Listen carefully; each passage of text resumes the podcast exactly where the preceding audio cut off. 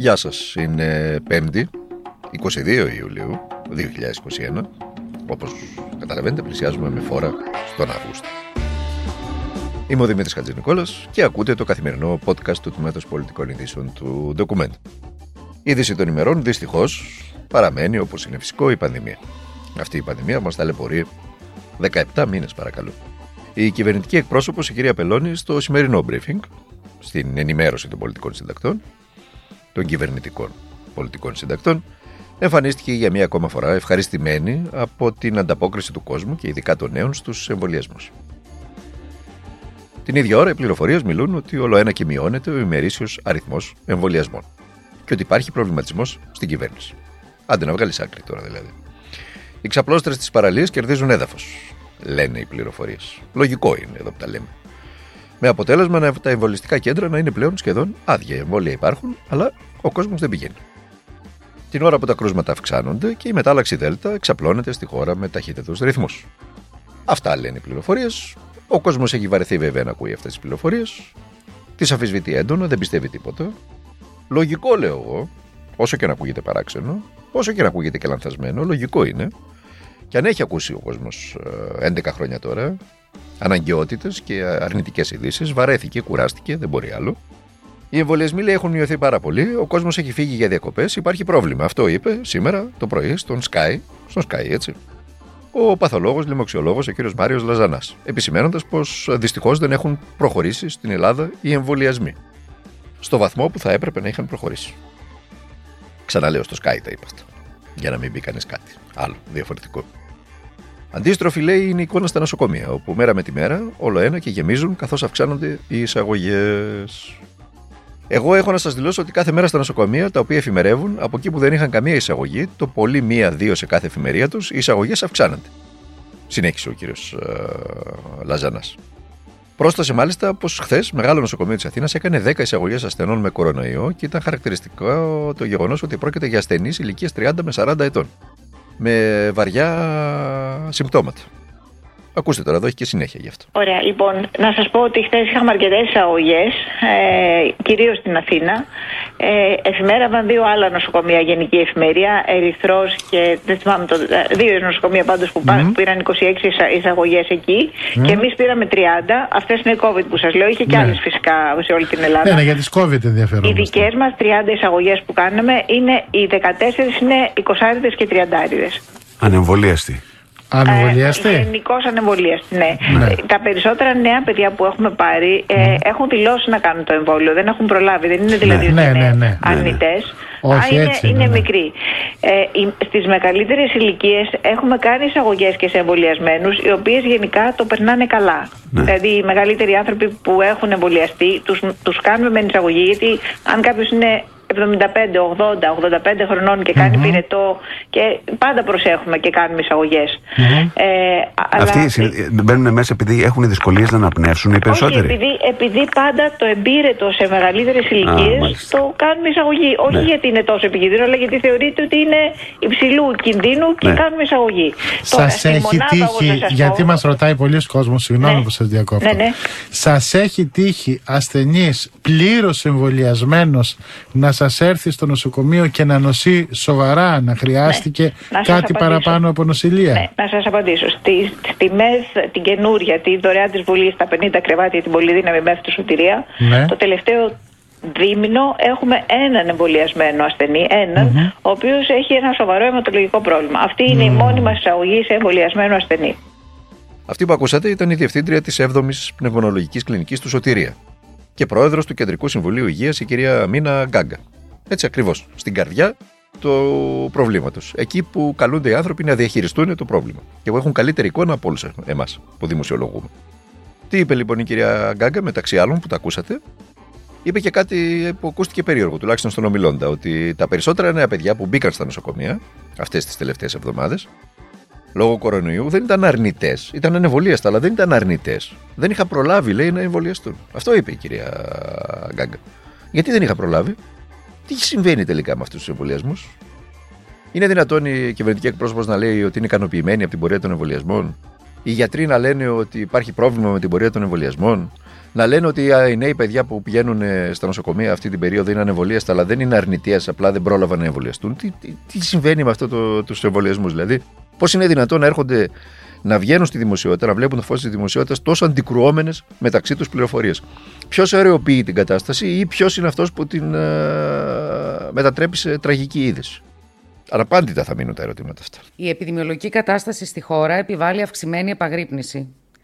Τις τελευταίες μέρες καταγράφεται μείωση του ρυθμού αύξησης των κρουσμάτων.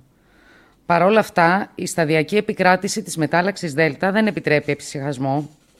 Οφείλουμε όλοι να τηρούμε τα μέτρα ατομικής προστασίας, μάσκες, αποστάσεις, ατομική υγιεινή, αλλά και να εφαρμόζουμε τα πρωτόκολλα στους χώρους εργασίας και ιδίως στους χώρους διασκέδασης.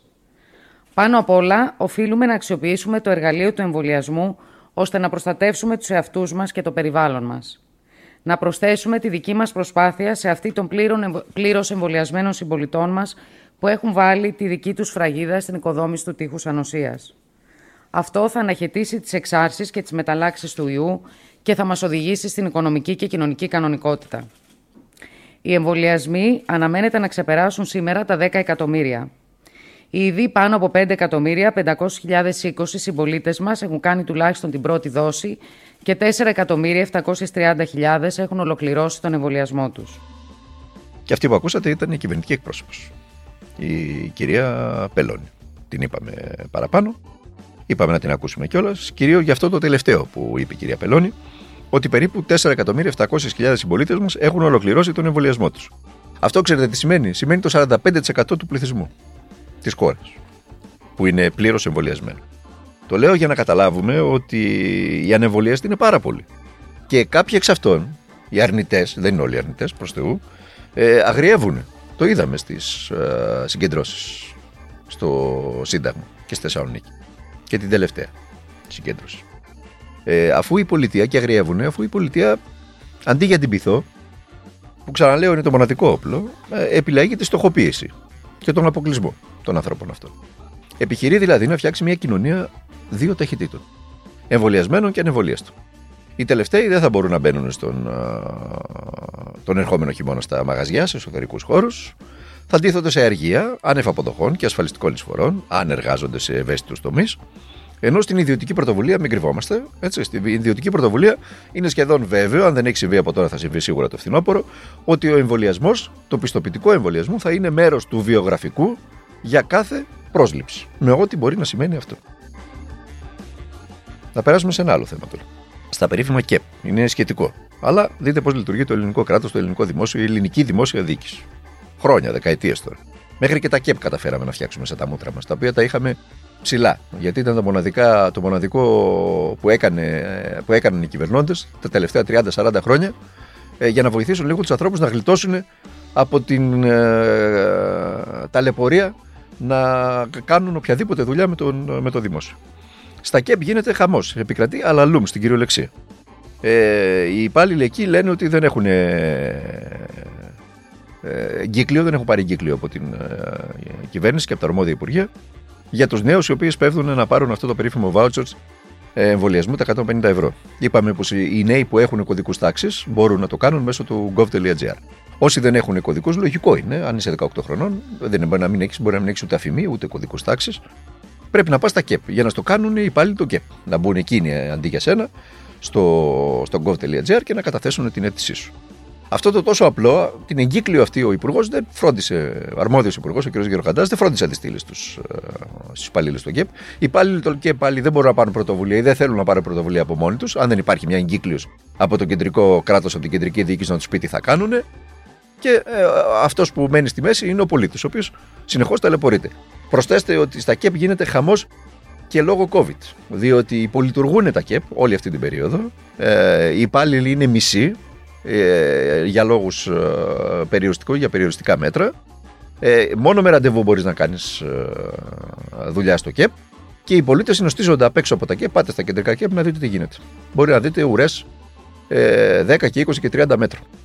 Θέλει πάλι να χάσει ένα μεροκάματο ή δύο μεροκάματα ή τρία μεροκάματα για να κάνεις μια απλή δουλειά στο ΚΕΠ. Και να κλείσουμε με κάτι που αφορά εμάς εδώ στο ντοκουμέντο. Σε ό,τι μας αφορά λοιπόν, Σήμερα λάβαμε και ένα εξώδικο από τη σύζυγη του Πρωθυπουργού, την κυρία Μαρέβα Κραμπόφσκι Μητσοτάκη. Το εξώδικο έχει να κάνει με τις αποκαλύψεις των δύο, και την Κυριακή που μας πέρασε, αλλά και την προηγούμενη Κυριακή, για το περίφημο πόθεν έσχε του Πρωθυπουργού, ξαναλέω. Του Πρωθυπουργού. Στο εξώδικο της η κυρία Γκραμπόφσκι χαρακτηρίζει μεταξύ άλλων ψευδή και ανήθικα, παρακαλώ, τα δημοσιεύματα του ντοκουμέντου. Ωστόσο, δεν δίνει καμία, μα καμία απολύτως εξήγηση για την αποκάλυψη. Αυτά ήταν τα δημοσιεύματα, αυτό ήταν το δημοσίευμα.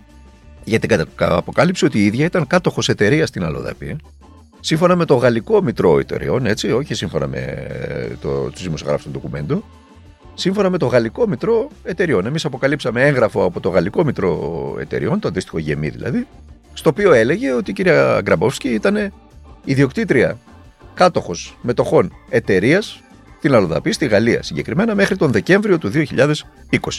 Συνεπώς, όφιλε ο σύζυγός της, ο Πρωθυπουργός, να το δηλώνει στο πόθεν έσχεστο. Στις χρήσεις 16, 17, 18, 19 και 20. Κάτι το οποίο δεν έγινε. Αυτό ήταν το ερώτημα και σε αυτό το ερώτημα δεν πήραμε καμία απολύτως απάντηση στο εξώδικο το οποίο έστειλε. Μόνο ψευδή, ε, ψευδή και ανήθικα δημοσιεύματα. Αυτό μας είπε η κυρία Γκραμπόφσκι. Αλλά να σας πω και κάτι τελευταίο έτσι για να κλείσουμε με αυτό. Πώς να, να συμπεριληφθεί η συγκεκριμένη εταιρεία στα, στο ποθενέ και στο Πρωθυπουργού, από τη στιγμή που με βάση νόμο του 2003 και την τροποποίησή του το 2016, απαγορεύεται στα πολιτικά πρόσωπα και στους συγγενείς πρώτου βαθμού των πολιτικών προσώπων να διαθέτουν μετοχές εταιριών στην Αλοδαπή. Τόσο απλά είναι τα πράγματα. Τόσο απλά είναι τα πράγματα. Στην Ελλάδα του 2021, οποιοδήποτε πολίτης παραβεί τον νόμο θα υποστεί τα δέοντα, αλλά φαίνεται ότι κάποιοι πολίτες είναι υπεράνω τον νόμο. Λοιπόν, εμείς θα τα ξαναπούμε μαζί αύριο, Παρασκευή, τελευταία, τελευταίο podcast της εβδομάδας.